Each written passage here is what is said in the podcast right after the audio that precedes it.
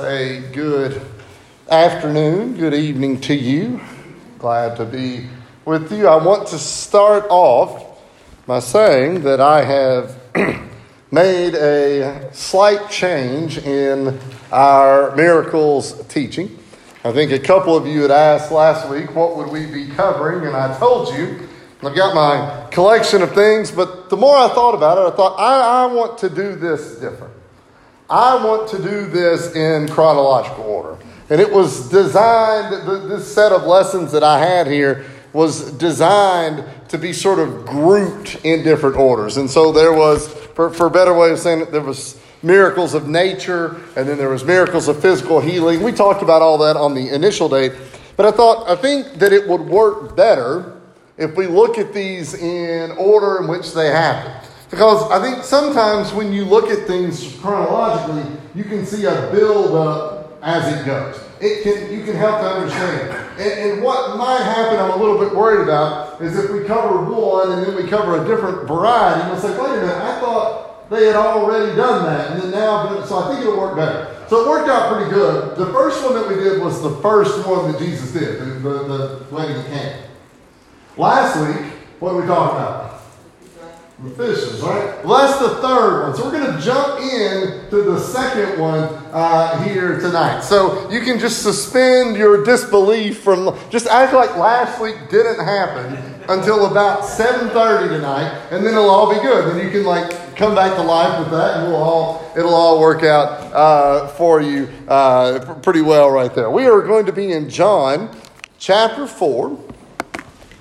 John chapter 4 this evening, and we're going to be talking about the nobleman's son. Now, sometimes he's called the official, the officer, uh, any number of uh, different terms that could be used there. It's sort of in the translation uh, as to what it would be. But we're in John, the fourth chapter, and we'll be looking at verses 46 through 54. We'll do as uh, we've done, a little introduction. We'll read from that here in a few moments. Um, I think we've got a couple other readings that we'll be looking at uh, as well, and then we'll talk about, ask some questions, and try to go home with a few things uh, tonight as well. So, we're talking about the miracles of Jesus. Tonight is our third lesson. I guess I should have called it lesson 2B or something like that, however works. But anyway, uh, the reading that we did is not anything for what we're talking about. So, what Dad read there a little bit ago it's not really what we're talking about, but it did show that Jesus had been moving. And I think that's the goal for what I want us to start out with. Because the first one, Jesus had attended the marriage there at Cana of Galilee, and he turned the water into wine. And then we read then that he went to Capernaum, and then uh, after that he went to Jerusalem for the Passover feast, which was a common uh, thing for people to have to go to. Here's a map showing this. I don't know if it'll show up real well for you. But I knew the question was going to come up, and so I thought I'm going to look up the distance between these two places or these different places. Now, I will say this this is a Google Maps today. All right? So, this is most likely if I'm in a car at one, I'm going to get to the other. But I suspect that the distance isn't going to be too much different because, like uh, even like here, most of our roads were animal paths, and we just sort of paved over them uh, and showed it. But this shows you Jesus moving, but I want you to get a concept in your head of the distance, not only that he was moving, we think about in a religious sense, but also just in a general, how far it was to go from point A to point B, and think about how you would have made that trip. So if we look at this to start with, they were in, uh, as you can see here, Nazareth, where Jesus uh, was from. You got the Cana where the wedding had been over to Capernaum. That's 16 and a half miles. All right? So what's 16 and a half miles from here? What would that be? Halfway to Somerset. Oh, it feels like it's 4 billion miles from here to Somerset. So Brodhead, maybe. That's probably about right. Headed, headed that way. So just think about walking from here to Brodhead. And not only that, for us walking, we're going to walk out here on 27 and then on 150, and it's going to be a pretty good wide road. There's going to be a large uh, shoulder on the side. It would be relatively safe for us to be able to make that kind of trip, right? But that's how far Jesus went. Now that's to Capernaum. Now, if you come down then to Jerusalem, That's 79 miles. What's 79 miles from here? Is that Louisville? About Louisville, from here to Louisville, something like that? Then back in those days, they considered uh, people walk three miles in in an hour. Okay. So you can kind of get a thing there. In six hours, you can walk that. Because they're in good shape. These people are in good shape. Right. Uh, Not like us, but they're in good shape. They're used to walking. If they, if they chose to walk, Sure. so to speak, you know, you don't Yeah, have to. Sure. If you took a horse, the first one, you'd get there in half a day. Right. The next one, about three days. But these are not, you know, we, we would, if, if somebody said tonight, I need you to take me to Brodhead, we'd all probably sign up for that. Man, we'll, we'll be there, you know, we'll be there in 20 minutes and be back. Another. Even most of us, we could probably say, would you, how, is it very far to Louisville? Well, I don't maybe want to go to Louisville, but it's not that far to get up there. But Josh, you're not allowed to answer any of those questions. right? This is not, this is irrelevant to you and your dad and those kinds of questions. The truthfully, Ben, it's probably for you as well. You cover a lot of these sort of mileages uh, on yours as well. But I wanted to show you this because we read there uh, that he had been sort of moving about in these areas. And so I wanted you to get a sense of where this was. Let's turn back, though, to John chapter 2 uh, to start with. Because after he had done all this, this is where we see that this movement. So you can see it sort of scripturally here as well. John 2, this is verses 12, verse 12 through 17. Jill, do you care to read that? Is that the same on the board? Yes, yes. After this, he went down to Capernaum, he, his mother, his brothers, and his disciples, and they did not stay there many days. Now the Passover of the Jews was at hand, and Jesus went up to Jerusalem. And he found in the temple those who sold oxen and sheep and doves, and the money changers doing business. When he had made a whip of cords, he drove them all out of the temple with the sheep and oxen, and poured out the changers' money, and overturned the tables. And he said to those who sold doves, Take these things away. Do not make my father's house a house of merchandise. Then his disciples remembered that it was written, Zeal for your house has. So we've got a lot of movement here going on because we looked on our map. This is after, right after the marriage at Cana, and they go. He goes to Capernaum, and it says that he didn't stay uh, very long. And he goes down to Jerusalem. Uh, and the first thing that we see, at least that comes in contact here, is the story that we're probably all familiar with. Why were there oxen and sheep and doves? Why were these animals at the temple? So, say it again To be bought for sacrifice. You were required to make these kinds of sacrifices. And you could obviously keep these animals at home, but for a lot of people in their living condition, it might not have made sense to have a bunch of sheep in the house or whatever. And so you had the ability to make these purchases before you got there. And so it's almost like stopping to get a present at the store on the way to the birthday party. You know, you can grab it along the way right there. But the thing is, when you get to the temple and you've got to make this you know, offering, well, you've got to have that animal. So, what's the charge on that animal going to be?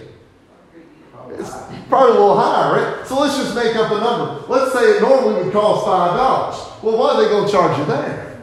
They might charge you 10 or they might charge you 20 or whatever. Why can they do that?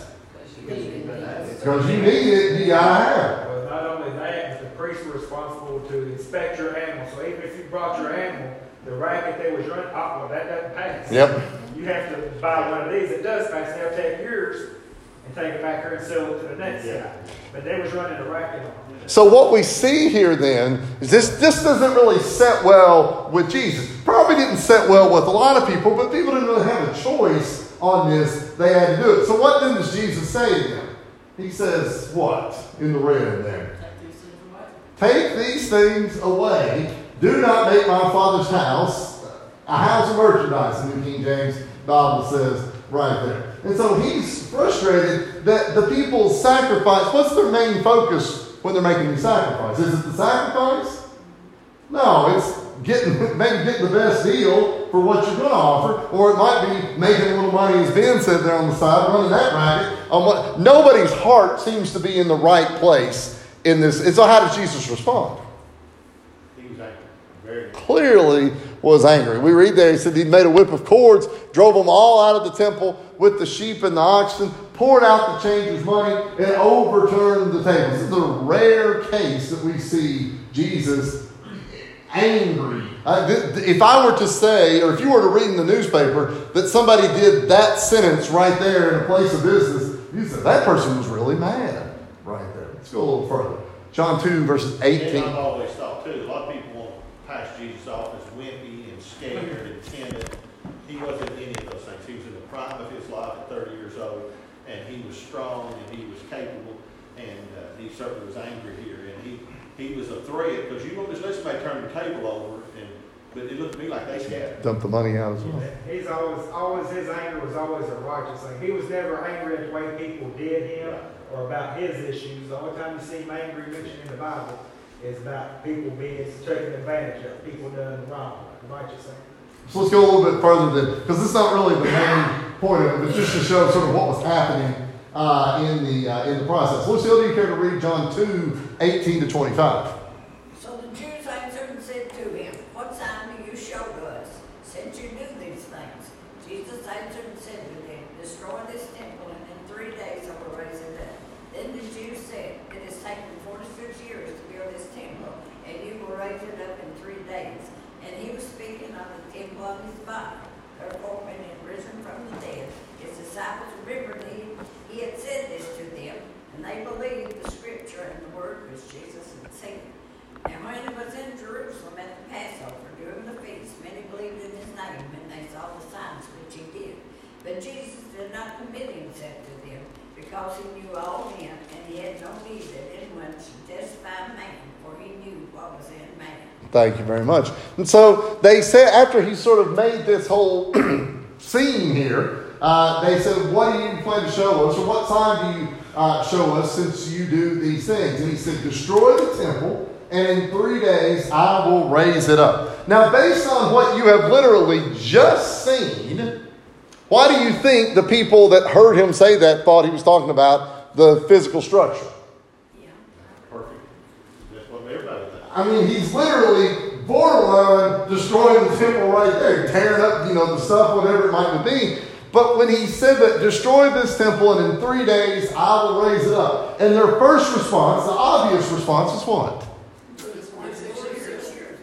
It took 46 years to build this. I highly doubt we can get this done in a weekend, right? It's what we're sort of reading uh, from that there. But he said, you know, that, that, that's not what he was talking about. He goes on to Passover and all of that. But I just want to show you this is what was happening sort of in the build up to what we're going to be studying tonight. Okay? Any thoughts on that? Because again, that's not the main point of our, t- our discussion, but if you want to throw anything in, the they would never seen him as the Messiah, so they're not going to take anything he says and add any scripture or prophecy to it. And it's also fair to say, though, that we're pretty early in the Jesus story right here, too. So, you know, it, this this is, you know, a lot of people maybe at this point are saying, I don't know who this is. I'm sure the wet water wine story had made its way around. We saw that last week with Peter, uh, you know, with the disciples. But remember, we're not actually there yet because I'm jumping back in. Josh. And you think it's fair to say, too, since it's in the beginning, you know, when Moses went to Pharaoh and he done his miracles, his magicians done the same thing. Some of these miracles that he's doing, you think that maybe they're thinking at the beginning, this might just be some magic tricks at first? Well, what did the what did the master of ceremonies at the wedding say? He said, well, you, you brought all the good wine out later. There's probably somebody that said, oh, you know, they probably found some of that in the back room. You know, oh, they forgot to set that out. We've only, there's only one thing that's happened, really, at the time. So it's possible that there, you know, the speculation would have been easier to have come by at that point. Ben? And that's what they are asking us is, look, if you're really a prophet of God, then show us proof, show us, show us a miracle. Right. That, that you're the prophet, that you're okay to do this. Right. Yes. I like that last sentence, that's word there, and I don't know that there notes for it. Jesus did not commit himself to them because he knew all men. Jesus did not need their adulation. Right. He's not, you know, we, you see sometimes people that get just a smidge of a claim, and boy, they just, oh, yes, I get, you're right, I am the greatest. And uh, they just feast upon it. Jesus did not need their adulation, because he knows a lot of it was fake. Well, let's go to John chapter 4, and we'll see that he almost word for word make that same statement here in just a moment. So Jesus passes through Samaria. We don't spend a lot of time talking about this, but that's where he encounters the woman at the well. You probably know that story at the first part of John chapter 4. And it continues on, as we can see here, arriving at Cana, so we're kind of back to where we started from, where a nobleman came to him asking that he healed his son. Now, when we say nobleman, what does that really mean? Well, it's a little bit unclear what it means here, but it's likely some connection to the king in some way. This is somebody who would have known somebody, is the way we maybe use that term here today. Might have been a relative of Herod Antipas, who was the uh, king at the time, or who ruled Galilee at the time. Could have been an officer in the court. Doesn't really matter, but it does take us, we know that this is somebody who probably ranks pretty high. And the assumption here to me would be somebody that would have had connections to have tried to heal this kid. You know, if you're dirt poor and have nothing, you probably couldn't. But somebody here who knows the king, maybe some way to be able to get this uh, to get this fixed. He'd come from Capernaum a day's journey in order to see or seek, I should say, seek the help of Jesus right there. And so this man uh, has come for him. This is the uh, remnants uh, of uh, this is. This is Capernaum. I don't know why I'm drawing a blank right here, but this is this is where Jesus would have uh, would have been, and then healing the son of an officer's of artistic work here. This is this is a new one, 1752. This is a modern compared to what we've been looking at the last few days. But let's look at John chapter four right here and see kind of how this story plays out. John chapter four, verses 46 through 50. Melvina, do you care to read that one? So Jesus came again to Cana of Galilee, where he had made the water wine. And there was a certain nobleman whose son was sick at Capernaum. And when he heard that Jesus had come out of Judea into Galilee, he went to him and implored him to come down and heal his son, for he was at the point of death. Then Jesus said to him, Unless you, unless you people see signs and wonders, you will by no means believe. The nobleman said to him, Sir, come down before my child dies. And Jesus said to him, Go your way, your son lives. So the man believed in the word that Jesus spoke to him, and he went. We'll, we'll come back to that in a second, but let's go a little bit further. Will, do you care to read John 4, 51 through 54? And as he was now going down, the servants met him and told him, saying, Your son lives. Then he inquired of them the hour when he got better. And they said to him, Yesterday at the seventh hour, the fever left him. So the father knew that it was at the same hour which Jesus told him, Your son lives.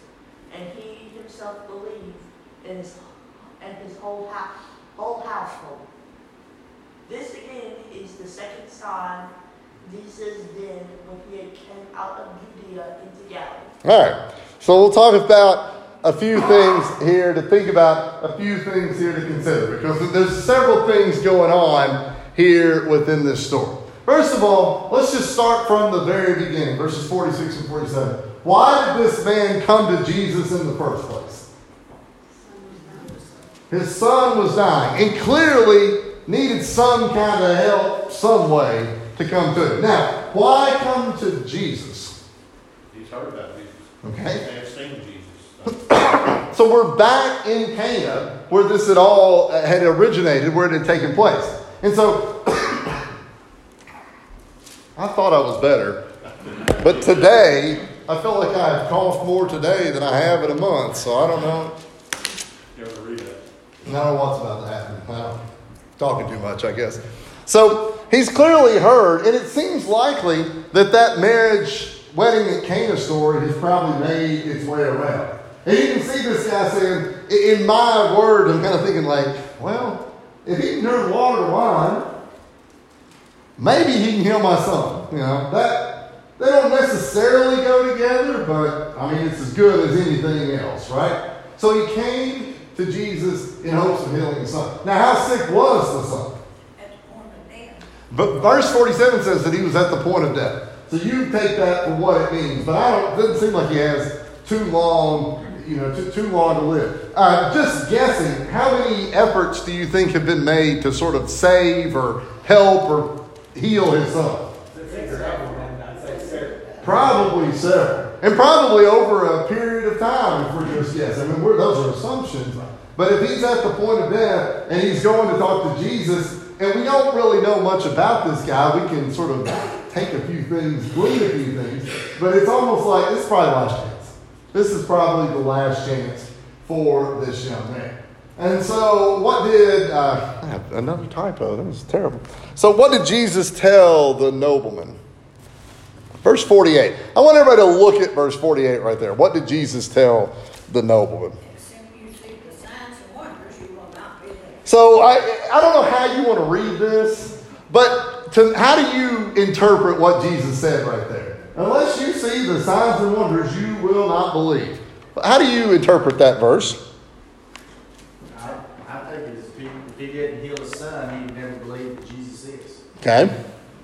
Think so? The guy had hope, but he didn't have faith yet. Okay. He saying, this is, you know, this is what it's gonna take to get you there. Okay. Jesus was kind of frustrated, you know, I, I kind of, you guys have to see a sign or a miracle or you will not believe anything. Well, that's the what I was really thinking of because if you go back to John chapter 2, verses 24 and 25, he didn't commit himself because he knew all men and had no need that anyone should testify for he knew what he knew that people they kind of like to see the show a little bit, right? They kind of like to see what happens. And it seems like I, I think that you're right, man. I think that there was, you know, that I, this guy's far from a Christian, you know, or far from a follower of Jesus at the time. But Jesus seems a little bit frustrated here with this. Like, well, I've done one, you know, we, did the water wine, now we'll see something else, maybe just a little. But can you hardly blame him though? I mean, in the sense, you got Jesus, he's new on the scene. He's got, he's got to prove himself somehow to the Mhm. people that he is who he's Right. So in some aspects, can you blame, not, not blame, I mean, can you blame the people for not wanting to see more proof? Well, sure, sure. I, I, I think that that's uh, fairly fair, uh, a fair statement to say. Now, in verse 49, then, though, what does the nobleman then ask again? John 4 and verse 49. Sir, come down before my child dies. And it's, there's a sense of urgency in this second question. That It's almost a begging. It is almost a pleading. That the first time it might have been like, oh, you know, this is, you know, you might have interpreted, but it, this is a serious question that's being asked right here. He says, come down uh, again before my son dies. Now, how does Jesus answer him then? Go by way or something. So Jesus said, Go, but basically, go home. Your son lives. And what does the nobleman do? So, whatever faith there was whenever he first appears, it appears to have grown some in this interaction, right? It appears it was worthy of sort of, I don't want to call what Jesus said a chastisement, but it was worthy of sort of hearing this chastisement maybe, and then yet again asking one more time, saying, begging almost, my son is going to die. And so he goes on his way. Well, you can't ask a third time, right? He's already been told, so he's going to go on his way. Now, we'll come back to that here in just a couple moments. As he's going home, who does this nobleman run into? His servants, His servants. And what do they saying? son live, son live. They come out and they say, Well, your son, excuse me, they come out and say that your son lives. Now, this would have been great news, right? This would have been great. But whenever he's coming down the road and he sees these servants, it's kind of a one or the other response, right? You're either you're going to hear one. Th- what, what are your two options that you're going to hear probably when you're coming down the road and you see the servants coming toward you? He's either alive or dead. All right. If he's dead, well, that's what we expected. And this guy wasn't. He couldn't heal nobody. Or if it's he's alive, then what's that going to do to his faith in Jesus that was already starting to grow? Make him. It's going to make him believe even more. So it's kind of a it's a black and white answer right here. It's either going to be a yes or a no. So the guy asks an important question here. He doesn't just accept, oh, he's better. But he said, when we read in verse 52, what did he ask his servants? Now, this is probably a question that we've all asked. We've known people who have passed away, And for some reason, I don't know why, but one of the questions we'll say is, what, what time was it? They write that down on the death certificate, right? And they don't say 2 o'clock or 3 o'clock, but if it's 2.51, they write down 2.51. I, that's meticulous record keeping. I don't know why we do it, but we do it. But he asks the same question right here. He says, when did he get that? Effectively what he's saying. And they responded with what? They responded in the seventh hour. Now you can see the wheels turning in his head there, right? It's like, oh, okay. So look at you know, and it we're looking at our watch thinking, what was I doing yesterday at this time or whenever this happened? So what does the nobleman know then? Verse 53. It was the same time. Jesus said his son. Puzzle pieces kind of came together here, right? It's like, wait a minute now. I was asking at the seventh hour, and y'all are telling me that he was healed in the seventh hour. One plus one equals what? You can kind of see it. It all sort of makes sense to this guy at this point. Now I want you to think for a second. I want you to put yourself in the man's shoes. What's going through your head when you're doing that math with your watch on these couple of questions? That was Jesus. I think so. That's a lot clearer than it maybe had been even, you know, just a few minutes earlier. what else is going through your head at that time? Well, he's not a nut. He says he is. Right. I mean, you know. It, could, it may not confirm it to everybody else, but it's going to confirm it to And him. the man, when he left, he'd been gone at least two days. You know, it's a day's journey, it Uh-huh. there, and a day's journey back. He'd been gone two days, and probably when he saw his son, the prescription. When he left. Boy, Uh-huh. I'll I'll never see my boy alive again. Right. He's not. And Right. This is my life's hope, and he gets to Jesus, and he begs Jesus to heal him, and uh, he don't know what the answer is. Right. And so he's overcome with joy, certainly, he finds out the boy's living. And then, boy, just the top, the cherry on top of it, wow. Right. Jesus is risen. There's no, I, I might have some doubt before, there ain't no doubt that. Right. Jesus healed that man. So now we, we talk about like the effect of miracles, and, and let's go back a couple of weeks. What was the purpose of miracles? What was the what was the goal? There was a couple of things Make people believe. to prove that Jesus was who he was. To do what, Lucia? Make them believe it to help make people believe in it was. So it is. And you did a good thing. I mean, did we? That's what started with that, though. starts with, yeah, it was a way to increase their faith going forward uh, as well. Now, let's go to verse 53 then. What effect does this miracle have by the writing in verse 53?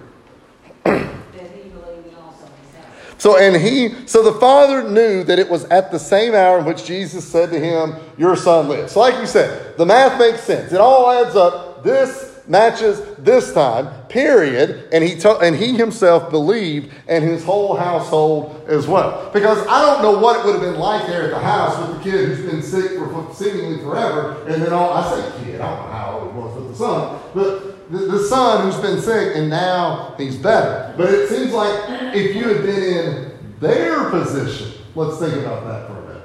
What if you had been at the house in the seventh hour? What's going through your mind? Yeah, he got. Well, you you you, you can't believe it because you've not talked to the father. What if you're at the house the seventh hour when this man, when this son was healed? Well, you notice the man went to find you. Right. And asked him. So you might be able to put two and two together, well, because you don't give up hope. by now. Right. That's why we got went. I, I think you would say, wow, I just witnessed a miracle. Right. This boy is fine. He was sick as a dog, he's near death, and now, bless his heart, he's fine. He's completely well, because he was, he's completely well.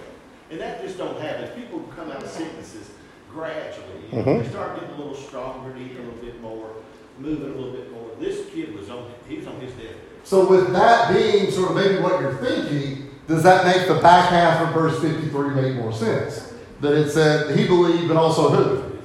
his whole household right there. And so it's almost like two parts of the story converge, and now everybody's believing as a result. But I'm sure whenever he got home, he said, you know, that happened then, so I did meet Jesus, and Jesus said he was healed, so, you know, they had some more conversation there, so I, Agree. I, definitely. Yeah. Daddy was in the hospital one time, he was in cardiac arrest in nineteen ninety-three, May, for twenty-three hours. And I spent the night with him after he kind of come out of the cardiac arrest.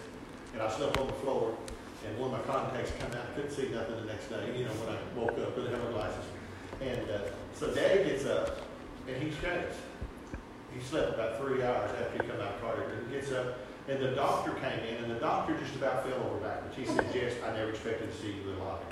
And Daddy was fine for that moment. Right. He lived six more months. Right. But, uh, and it was fascinating. I mean, I'm thinking, I'm laying down the floor out, out in the hallway, and, and I'm thinking, I'll never see Daddy again. You know, and uh, I'd go in every hour, check on him, and he'd just laying there, just a corpse. Right. And, uh, but it's, it's, it's, it's almost a miracle. That Right. wasn't a miracle, but it's, it's. Well, it kind of made you question probably what you're seeing because it clearly did not jive with what you had seen when you went to bed. I, this question might should have been at the beginning. We already asked it, but this is the second sign that Jesus has done in Cana. Uh, what had been the first? The water and the wine. So, what do you think is happening to Jesus' reputation based on these two things? Well, the word of mouth, you know, it went like wildfire. The water wine story, like we said, that you, you could maybe you could maybe fake that one a little bit, right? You could maybe, but this one couldn't. But now you've almost got just a second ago you saw two people, two groups of people come together. Now you've got people who read the letter, people who knew this boy who was, and now it's all sort of merging together. And you take the nobleman, he's got some status, he's prominent. So if he's out telling people, they're more apt to listen to him tell about this guy that done this to his son versus just an everyday Joe Schmo. Right. Definitely. That's like us nowadays, for some reason, when a celebrity says something, everybody, oh, it must be true. Or, Right. Is it real? 'Cause uh, Who would lie? Celebrity would lie. Right. Yeah. You're right.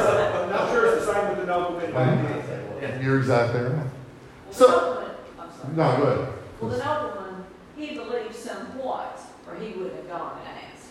And then when he tells him to go home, you know, your son will be okay, we, from what we read here, he, he believed, you know, it was like then, well, I think he had a little bit more faith. And then, of course, once he gets down there, then he has all the faith that he needs then. That his faith was growing with each, each step that he took. Well, that's a really good comment that matches with exactly what I was about to say right there. But some things for us to leave with. Well, first of all, a little faith can go a long way, right? It's hard for us to measure how much faith this man had, but we know he had more after it was over than he did at the start, right? We can see that for sure. He must have had some kind of faith to have went to Jesus. Like you said a second ago, Ben, uh, they're probably waiting at home, curious how it's going to play out, but he thought, well, this, this is my last best shot. We'll go give it a chance and see what it is. But we see this sort of emphasized link between the miracles and faith. Now, if the goal of miracles was to strengthen faith in Christ, then Jesus did that with this guy, right? He did it not only with that, but with his whole family uh, as well. But Ben, you, you said something really good right there. Can our faith go into the wrong object? It absolutely can.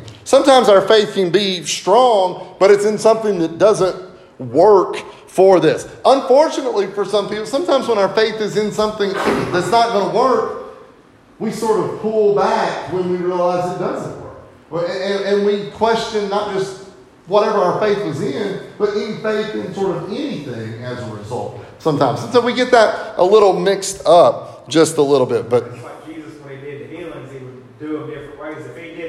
If he did maybe spit and mud and put it on people's eyes, well, there's something special about the mud. Right. And their faith would be put in the wrong thing. That's a really good comment, Ben. I guess we could say that right here. I got to quit sending my information out to you all. Y'all, y'all, y'all, are, y'all are catching it too much. But God isn't limited to how and when He can heal, just as Jesus was, right? The distance between Capernaum and Cana is about 20 miles. It's 16 and a half miles, like we said. That's a long way. But how did Jesus heal this young man? He, he from a distance, he spoke the word. He, he, he said, he told the man, go home, you know, your, your son is going to be fine. Now, I suspect that the nobleman probably went home thinking that his son was going to be a little bit better. You know, or, maybe like, oh, well, now he's setting up in the bed. He's been laying down forever, or whatever we might think about it. But the cure here was immediate. and it was complete. We see that always in these miracles that Jesus does. They're not like a gradual, you will be healed eventually over time or over the way it'll be. But we also see what Jesus said there, or what Ben said there a minute ago, Jesus doesn't really have any set method for performing these miracles. Think about every miracle that you know of in the Bible. How many of them are the same?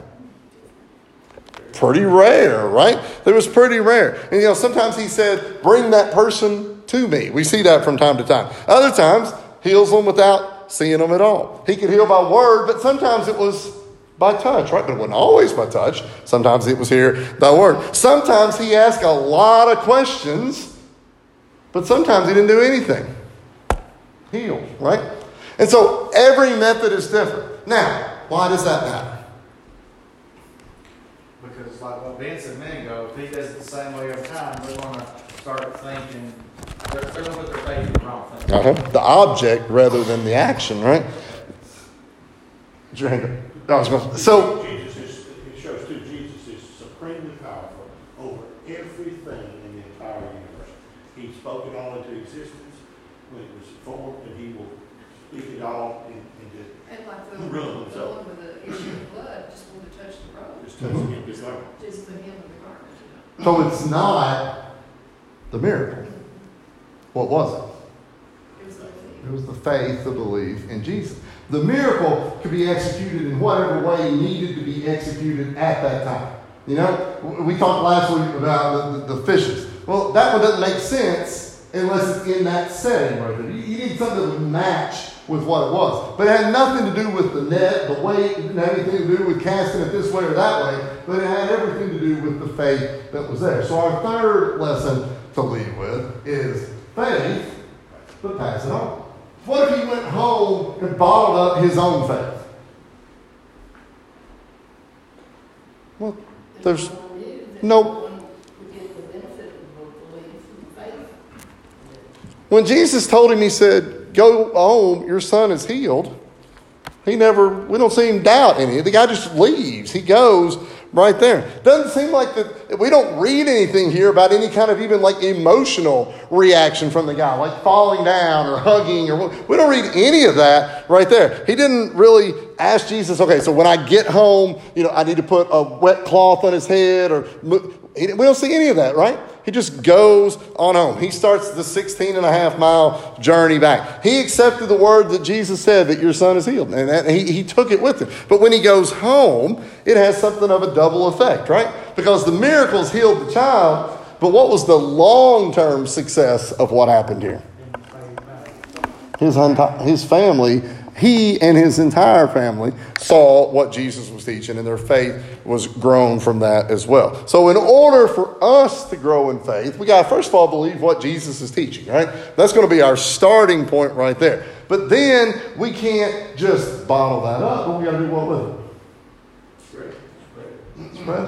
Do you think there was anybody that this guy talked to after the fact and said, Jesus healed my son? Do you think there was anybody who didn't believe him? Oh, I'm sure. Of course.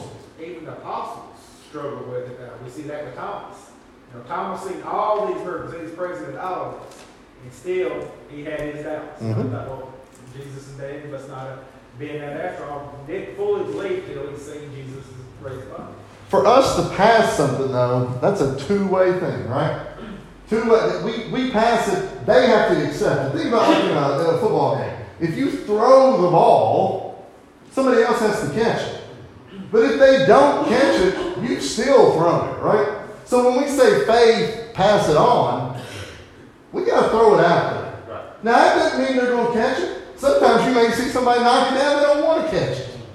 That's not our problem, right? Our responsibility is to do what? Take it, spread it, go with it. And that's what we need to take with us here as we go. Any other thoughts before we close up shop? Jesus came and said that his goal was to seek and to save the lost. He never said it was to heal sick people, but the way that he healed sick people, that saved this family. I'm, I'm confident this family will be in because of what he did. Uh, I'm confident, so you would never, ever forget that, you know. Right. And, uh, Now, uh, that's, that's what, that's what it does, and, and we can be confident we'll be in heaven, it no matter what this world is. Because the miracle is that Jesus has come and died for us, and we can be in heaven. And I don't care how stupid we are, how dumb we are, you know, how whatever, incapable, incapable we are, we can go to heaven. That's the, that's all that matters. Any others before we go on? Yeah, going on what you're saying, Romans one seventeen says for, for, uh, in it righteous God is revealed from faith to faith, as is written, the righteous shall live by faith. Right. That's talking about what you're talking about, faith to faith. Absolutely. Any others? Thank you all so much.